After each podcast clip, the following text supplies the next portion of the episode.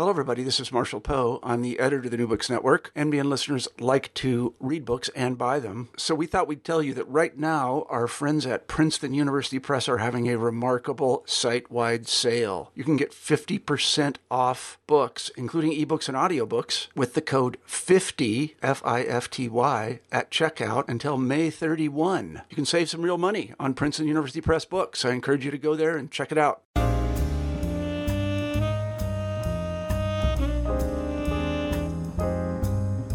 James Baldwin has received a tremendous amount of scholarly and big screen attention over the last couple of years. But most of it has stemmed from his work between the 1950s and 1970s. But what about the 80s? Merrimack College assistant professor of English, Dr. Joseph Vogel's new book, James Baldwin and the 1980s Witnessing the Reagan Era, published by our friends like Don at the University of Illinois Press has us covered on this particular question. On the latest episode of New Books in African American Studies, hosted by me, Adam McNeil, we will get to the bottom of this question. Welcome to the show, Dr. Joseph Vogel. How are you doing today? I'm doing good, Adam. Thanks for having me on. Outstanding, outstanding. So, um, quickly, can you tell us how this project began for you and why James Baldwin as a subject? Yeah, so um, when I was in graduate school at the University of Rochester, um, I came across an essay that James Baldwin wrote uh, called Freaks and the American Ideal of Manhood. And um, it was written in 1985 which uh, I knew from studying Baldwin a little bit up to that point was kind of late in his career, and I found the the essay just really fascinating and um, and and really was kind of surprised at how attuned James Baldwin was to what was going on in popular culture at that time.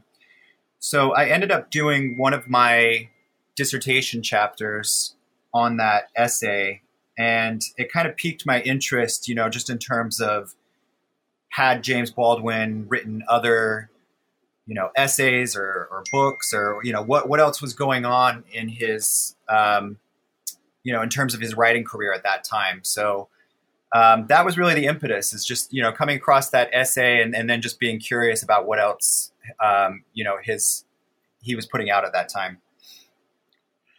Exactly, and so I, I think about you know as my mo- opening monologue uh, showed most people think about James Baldwin in the context of you know the embattlements of the civil rights movement and his moves to like places like you know Paris or Istanbul um, that we see in various things like uh, I am not your Negro or you know recently if Beale Street could talk.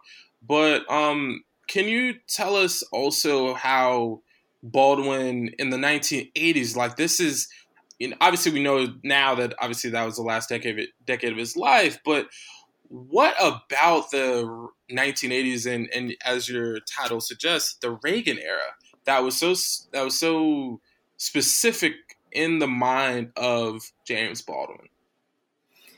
Yeah, it's it's kind of interesting because I mean he was you know kind of going back and forth uh, between France and the United States during that time period.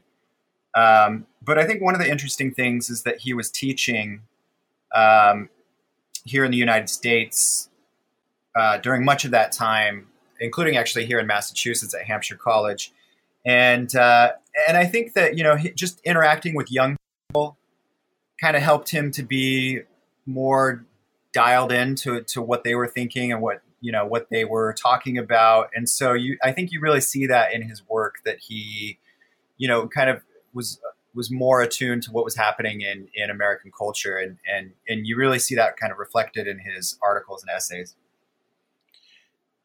Yeah, and and, and that to me was one of the more interesting parts about it was because as I'm reading your book, um, you know, there there you know the the scholarship and the attention that has is, is receiving um, is, is so profound and so great and so massive. But you know the the 1980s and and I always think about like how, how when I think about the 1980s as well, especially because my family is from New York. and Brooklyn specifically, I'm thinking about like what was going on in the in the 1980s in in New York. So I'm thinking about things like hip hop and and right. um, uh, you know you have globalization, so you have you know the the breaking down of industrial areas. Mm-hmm. Um, in, in the city of New York, especially stemming from the 1970s and coming into the 80s. Um, and so, what was Baldwin's like? Like, take us to like that transition point between the 1970s and the 1980s that was really changing a lot for James Baldwin. That brings us into this particular time frame of the Reagan era. Yeah, so you know, I, I actually dedicate my first chapter to his last novel, which uh, technically was not published in the 1980s. It was published in 1979. Uh, you know, which is right on that. you know that was when yeah. Um, Reagan was uh, running for president, but not yet president. And that that book's, I think, an interesting transition. And it, and it, um, you know, Baldwin was always fascinated with uh, with music, and and that's a kind of recurrent theme throughout his work. But the interesting thing about that novel is that he really is grappling with black popular music um, and and the kind of the celebrity artist and and how um, you know how on the one hand black popular music was so influential and so you know pervasive in American culture, but on the other hand, he felt like the story wasn't being told correctly. You know that, that people were missing the real story, and so that that novel, one of the major themes is is really looking at a particular artist who's become a star, and you know kind of the deterioration um, as he achieves the American dream, but then you know kind of deals with the with the just enormous weight of, of being a star uh, as a black artist in, in America, and, and, in particular a black gay artist. Um, you know, and so, so it's really fascinating. I think it's a kind of an interesting transition point for for his work, and and you know, one of the things that people talk about when they talk about uh, the 1980s is is the quote crossover artist because that's the artist when you saw you know the Whitney Houston's, the Michael Jacksons, the Princes, you know all of these artists that achieved enormous commercial success, but obviously uh, that that came at a cost. Right, and obviously Michael Jackson is in the news for uh, some other reasons, uh, un- unfortunately, of course um, and for potential victims as well. Um, but crossing back to Baldwin, um, yeah, that's the thing about Baldwin. He loved popular music. He was, I think, one of the parts about Baldwin I, I most admire is his cultural criticism. Right, you know, this is a time where um, you know, post 1960s, he's seen as in the decline, where you know things that he's writing are not you know, is being commercially successful, and people are thinking that his civil rights activism is directly tied to his deterioration right. as a writer. and then it's like, uh, it all depends on who is the one determining the, the deterioration. Right. Um, and um, so, so with that, another thing that that Baldwin takes up a lot, and you previously mentioned, is a notion of manhood right? What does it yeah. mean to be a man? He, he obviously uses very masculinist language um, in much of his speeches that that we've heard and have seen, but um, you know, what does Baldwin think of manhood and and specifically black manhood in this time frame of hyper you know capitalism and commercialism and and corporatization as well i mean i think that he in a way that very, very few writers were at the time, complicates our notions of masculinity. And specifically in uh, Freaks and the American Ideal of Manhood, he's kind of putting forward this idea that, uh, as he puts it, we are all androgynous. And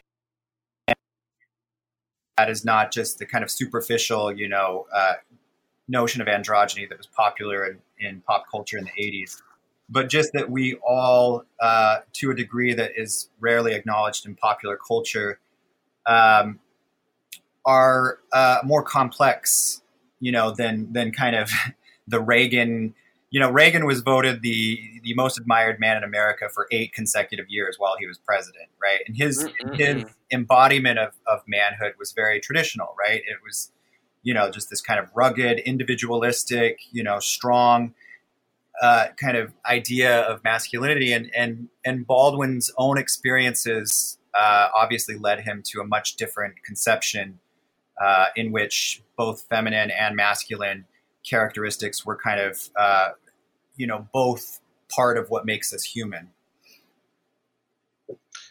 Exactly. And and i think about that in in even the context of of the 45th president um, and how he's tried to embody some of the same masculine traits uh, as well, even though they come from literally two opposite ends of the country. One being in California and is a jelly bean governor, and the other being a wheeling and dealing. Uh, uh, father gives him a, a million dollars uh, as seed money. Uh, mm-hmm. a person from Queens, so you know, obviously not that too, not extremely far from Harlem, the mm-hmm. the Harlem that James Baldwin uh, grew up in. Um, and and how does how how how does Baldwin and and maybe so does Baldwin see any connections between the election of Ronald Reagan and the, his potential connection to the um, deterioration of civil rights in, in, in the late 60s going into the Nixon era?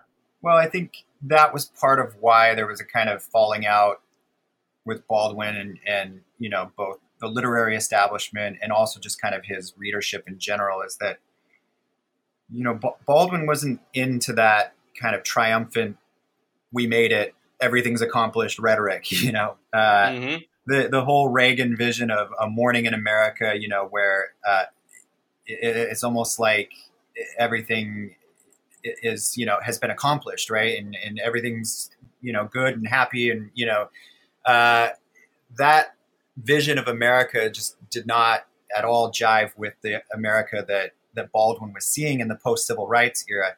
And I think there was a reluctance on America's part at that time for that type of realism, you know, that kind of realistic assessment of like, hey, yeah, the, the, civil rights movement happened in the 60s, but not everything is better. In fact, in the 80s, you saw this real uh, massive deterioration of inner cities. You know, crime was rampant. Uh, there, there, you know, was mass incarceration. Uh, so there were a lot of things that, you know, and, and he Baldwin spent a whole book, uh, The Evidence of Things Not Seen, on the Atlanta child murders. Um, and so he was trying to look at the landscape more realistically. I think Reagan tended to just completely ignore a lot of these realities, and, and Baldwin kind of wanted to, you know, make people look at it, you know, and just acknowledge that this this was part of uh, part of the story that was being ignored.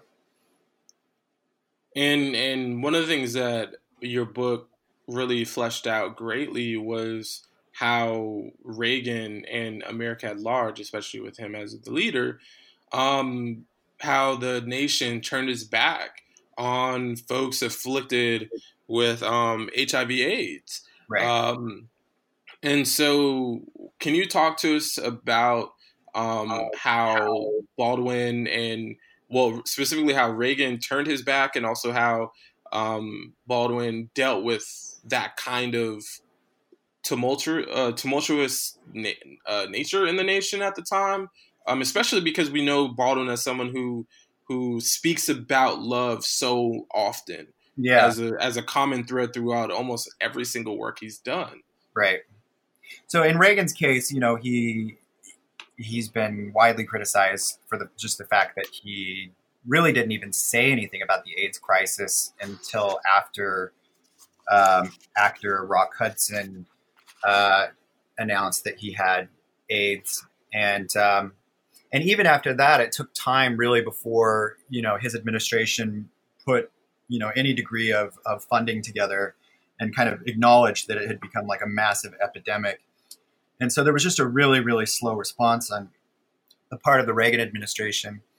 Um, in terms of Baldwin, he's actually also been criticized for not being more outspoken uh, or being on the front lines of the AIDS crisis. And um, and you know, I, I, read just about everything. You know, the, all the interviews, articles, essays, and he really does not speak about the AIDS crisis very much. He it's briefly mentioned in a, a interview that he did with the Village Voice in 1985, uh, but it's still not really clear what what he had to say.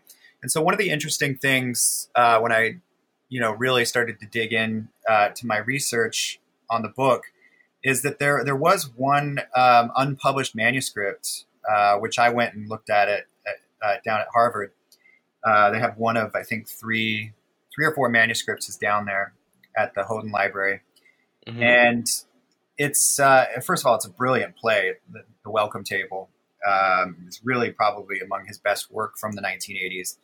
But the other interesting thing about it is it's the, it was the first thing that I found from that uh, decade where he explicitly mentions AIDS. And uh, so I dedicate a whole chapter in the book to that manuscript, uh, specifically within the context of the AIDS crisis, which I think is uh, one of the really kind of interesting subtexts of that play. And and I think about that a lot when I when I consider how how deadly the the affliction was and and the stigma, the, like the social stigma that was thrown on folks who who did um, acquire the the um, uh, AIDS rather, and so it, it's an interesting concept, especially like you know be like I was born in 1992, mm-hmm. so I was born into a very different world that you know that you know there I, you know I'm not gonna say it's it's you know one thousand percent different, but Lord knows it's very very different in in how people perceive folks with with uh, HIV/AIDS, and and also how queerness right has has you know another bit potentially to say too because you know Baldwin you know it's seen as a correct me if I'm wrong the AIDS is seen at this time as being a a gay male disease, and you know Baldwin exuded, um, you know, uh, being at, at, least queer. You know, obviously his his politics on that, you know, are, are very interesting in that way. But um, you know, can you talk to us about a, a bit whether or not you found in researching this particular area whether or not his his his queerness had anything uh, provided him a particular um, analysis that he might not have said publicly, but maybe privately, maybe. I mean, it, you know, I, I think just generally in his work, he he talks about you know there there are a couple of interviews where he talks about this fear of the flesh, you know, that's specifically I think um, relevant to um, to people like him, you know, that, that kind of have to navigate the world in a way where they are uh, not only seen as different, but in some ways feared. Um, and that's really what, what we saw with the AIDS crisis. It was so misunderstood at the time. Um, and people didn't really understand, you know, how it worked or like or how they could contract the virus.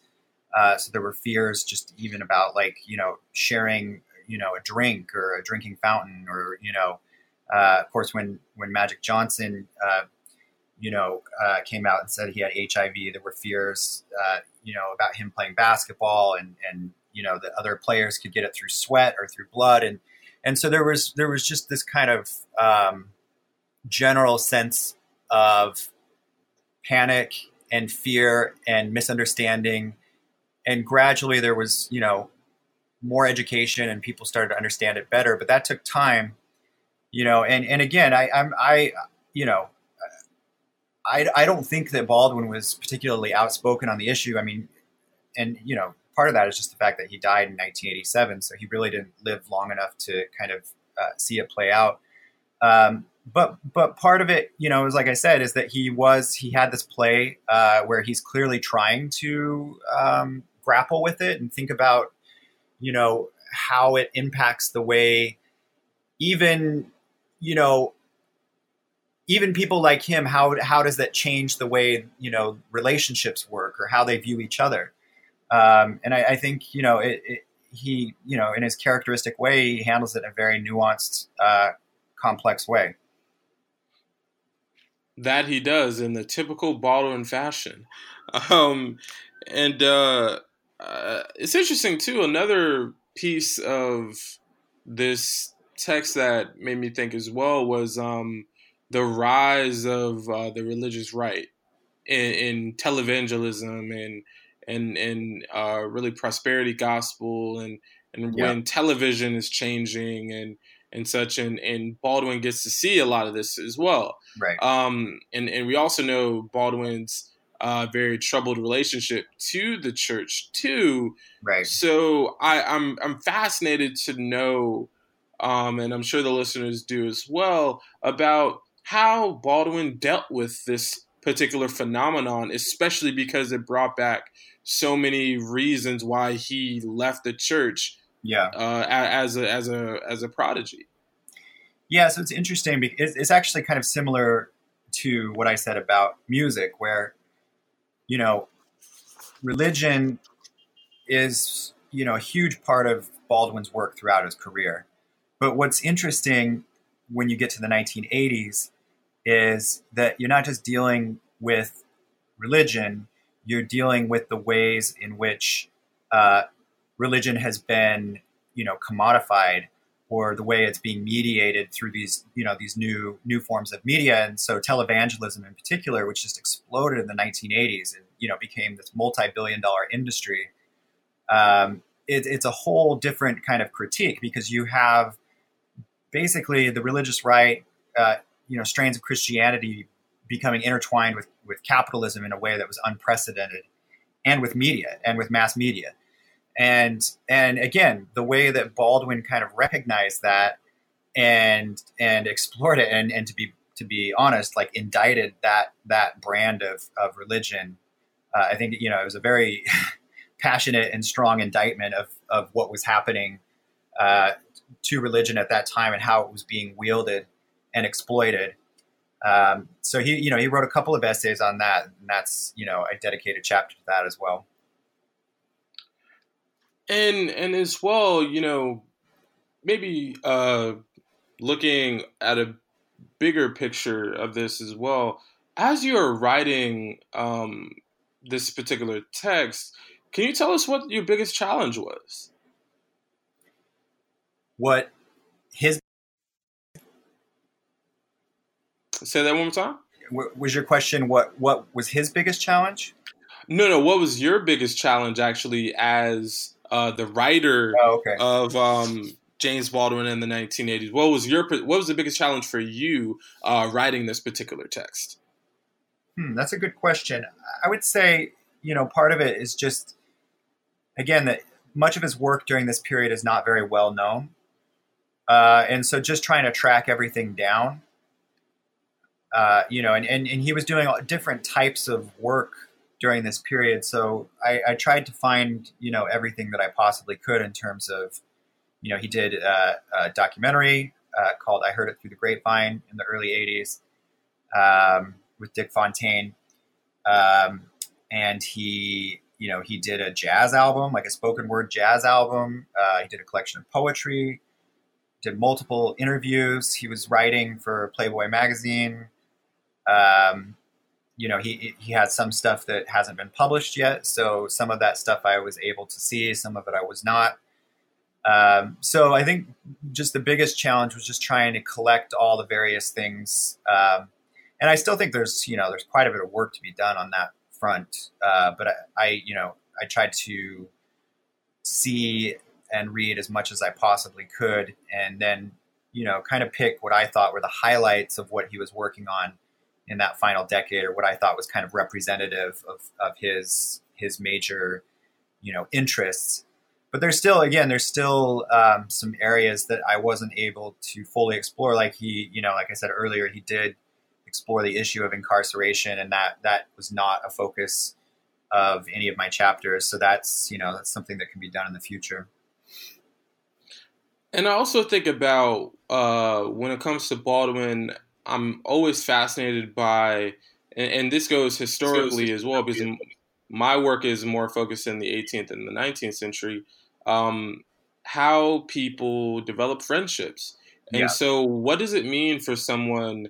And and um, Raoul Peck's uh, "I'm Not Your Negro" showed this very well, um, and how four people very close to Bal- uh, James Baldwin, uh, Medgar Evers, um, uh, Lorraine Hansberry, Malcolm X, and and Martin Luther King, all die within the the the, the frame of five years Right. and and obviously Baldwin lives uh, longer than them and is older than all of them.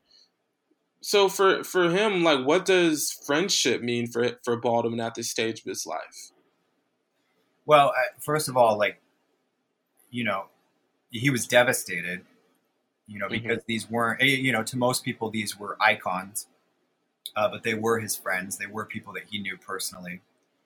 And so I think, you know, it actually took quite a bit of time to process that and to kind of, uh, you know, figure out what, what the next step was for him because, you know, in some ways it was very disillusioning you know, and and just a sense of like you know these these crucial figures, so talented and and so important in terms of, um, you know, our progress as a nation, um, are gone. And and I think he spent a lot of time grappling with that. I mean, obviously he was working on a um, screenplay that was going to be a movie on Malcolm X, um, which never materialized, um, but which he later published. Um, you know, it, I- think that, um, you know, I think that eventually he he found a way forward, and I think eventually he saw himself as, you know, I think sometimes he's he described himself as the last witness, you know, for that of that generation, and, and he felt a, a huge responsibility um, to try to account for what they were all trying to achieve in that period in their own in their own ways. And I, I think that kind of became, you know, when you look at when you read his interviews, his late interviews, that's what you see repeatedly is him describing himself. This is why I use that word in my subtitle, witnessing the Reagan era. He he really saw himself as as as a witness, uh, not only to what those figures were trying to accomplish, but for what was currently happening. And and that is so true because I think about how much was happening in that time frame and people dying from uh, from from from crack cocaine and cocaine generally, along with the AIDS epidemic that we spoke about before, Right. um, and, and the loss of opportunities and, and the deregulation and and and you know so the 80s uh, going from the 70s to the 80s was a tremendously tumultuous time for many um, excuse me for many African Americans and, and Americans generally as well Yeah. and you know you saw, saw- the rise like i said of hip hop and um did did did he did baldwin talk about hip hop You know, Um, that's, and- I, that's a really good question. I, that was one of the things that I looked for. You know, that I was really curious if he ever like said anything about it, and I actually could not find anything. Um, Wow. I'm sure if we, you know, if we saw his letters, or you know, if, you know, maybe he spoke to other people about it. You know, but just in terms of his interviews and his essays and articles, um, I never saw, I never came across anything that that where he's explicitly talking about hip hop. Wow. Yeah, because I was I'm not gonna lie, when I first saw um I think it was a profile through the African American Intellectual History Society's uh Black Perspectives, their blog, and I saw that with your book, and the first thing I thought of, oh my gosh, what did Baldwin think about hip hop? Yeah. and I and like that was like the first thing that I wanted to see, and so it's actually not surprising. But then I also think about too, right? I mean, yeah. Yeah, yeah. No, no, you were saying? Well, it was so early still. I mean, I know it's like, you know, I mean, 87, yeah, he probably should have had something by then. But um, it's funny because when I was uh, working on Just Above My Head, which deals with, with popular music, I actually started to develop a list of all of the artists that he references in his work. And the list was like, you know, over 100 artists. Um, wow. you know, from Michael Jackson to Stevie Wonder to you know Ray Charles, to, you know, going back to like all the jazz legends and everything. So he he name drops literally hundreds of artists in his work, but I, I just don't think, at least from what everything that I saw, there was there was no uh, you know reference to like Public Enemy or Run DMC. mm-hmm, mm-hmm. And and and I think uh, the other the other side of this too, because um, especially in that latter five years of the 1980s, and three of them, uh, three four that Baldwin didn't get to see, obviously. Um, when you think about someone who's been in the news for winning a little something like Spike Lee, yeah, um, I really, really, really would have like if I could, if, if God was like, hey man, I can make something happen for you in the '80s, let me let me do it for you. You get one wish. I'd be like, hey man, let me let, let us have Baldwin see the whole '80s so yeah. that we can see him and, and go to Malcolm X. Right? I would have loved literally I've never had this thought a day in my life until today. And I grew up watching the the X uh, uh, uh, film from Spike Lee. Yeah, how freaking awesome! In, in whatever in whatever way that Baldwin would have said anything, he could have said, "I freaking hated it" or whatever. Yeah. But imagine well, you know, I mean, Baldwin being able to, to to to live long enough to see the early rise of Spike Lee and like that yeah. UCLA black uh, uh, I forget the name, but the the black uh, the rise of the black uh, um, uh, uh, filmmakers and such like John yeah. Singleton and others and right, right, right. Dash and such in, in the late '80s, early '90s, and especially going to see his p- depiction of um, of Malcolm X. How freaking well, awesome would that have been? No, it would have been amazing. But I mean, that Spike's screenplay was based in part on Baldwin's uh, screenplay. So really, yeah. I never knew that. Yeah, so so he wow. actually, in, you know, in a way, had a had a role in that film. Um, so, but yeah, I mean, so the the only film that he you know might have seen is She's Got to Have It. Um, right. That that is true. That is true. So hmm. uh, I you know that would be fascinating too if if uh, you know he ever talked to anybody about seeing that film because that film did have a pretty you know, uh, substantial impact culturally. So I, I, have to think that he would have at least been aware of it. Um, but yeah, you know, obviously didn't get to see everything that came after that in terms of you know, do the right thing and Malcolm X and everything else. Man, well, Dr. Vogel, man, that that last part just made me so happy. Just like even like I like I know it's not like you know thing, but it just made me really happy just to even like dream about like man, what the hell would they? What, what the hell Power would have said about that, man? oh man! And so um, I know time time is running away. So um, my final question for you, uh, or one of I, I think I have two. Uh, one of them is um, with this book. You know, it's it's finally published. It's out to the world. You're speaking about it with me on the airwaves of the New Books in African American Studies and all of our affiliate channels. Um, what what's next for you? What what what is the next? Uh, uh, uh, uh, what's the next book that we're gonna bring you on to the program to talk about? Because I'm very excited to hear this. well, I do. I just do a lot of work in the 80s. Uh, I, I, I mean, I grew up in that decade. I was born in 1981, so I actually, you know, I experienced it as a child. I wasn't you know a teenager or anything during the 80s but i i just find that decade really fascinating and just all the various cross currents. Um, so i'm actually teaching a class right now here at merrimack college um, on the 80s where we look not only at literature from that period but also the, the films from that period. So i imagine um, you know the next project will have something to do with that. Um, I've been uh, doing some work with Stephen King since he was, you know, a huge author uh, mm-hmm. during that decade, and actually has surprised. You know, people think of him as a horror writer, a lot of social commentary, and actually, um, you know, deals with some of the things that we've been talking about today. So we'll see. And I, I kind of would like to go back to to Baldwin in the decade, just in terms of you know the time he spent, you know, that I mentioned earlier on campuses, and, and just kind of learn more about you know his time as a teacher and as, as a professor on college campuses i think that would be interesting. So we'll see.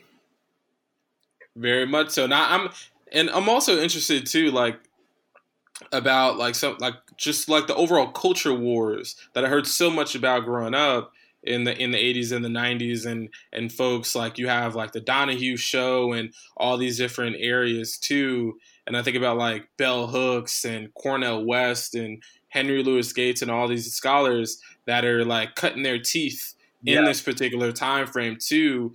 And obviously James Baldwin is their elder Yeah. um, in that frame too, and kind of how you know the the the uh, not elder in this way, but like the the older influence, how they you know build off of them and and such like that. So I think that I think that just overall the culture wars and and such of the '80s.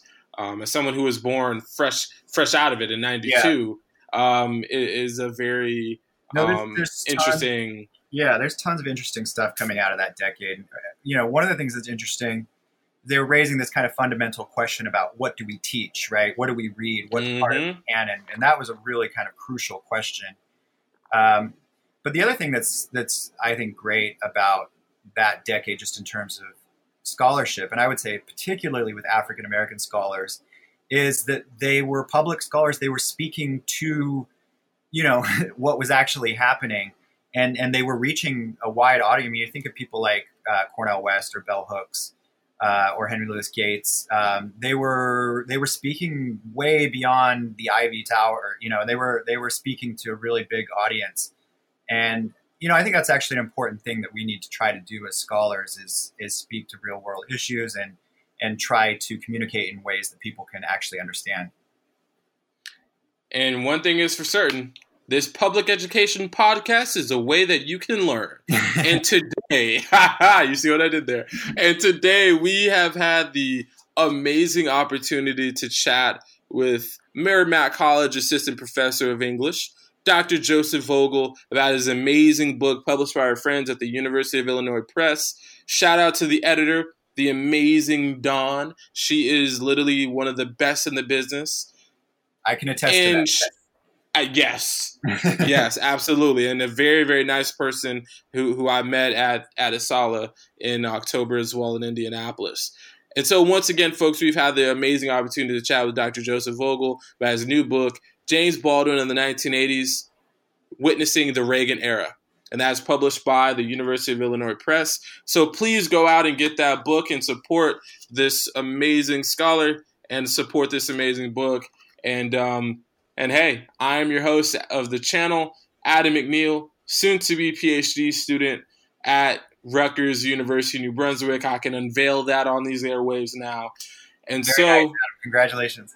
Ah, thank you so much. I'm, I'm so excited to get to hang out with uh, Dr. Erica Armstrong Dunbar, Deborah Gray, what Dr. Deborah Gray White, and Marisa Fuentes, and they're all the everybody. I'll see them in a couple days. But until next time, folks. Once again, I'm your host of New Books in African American Studies, Adam McNeil. Over and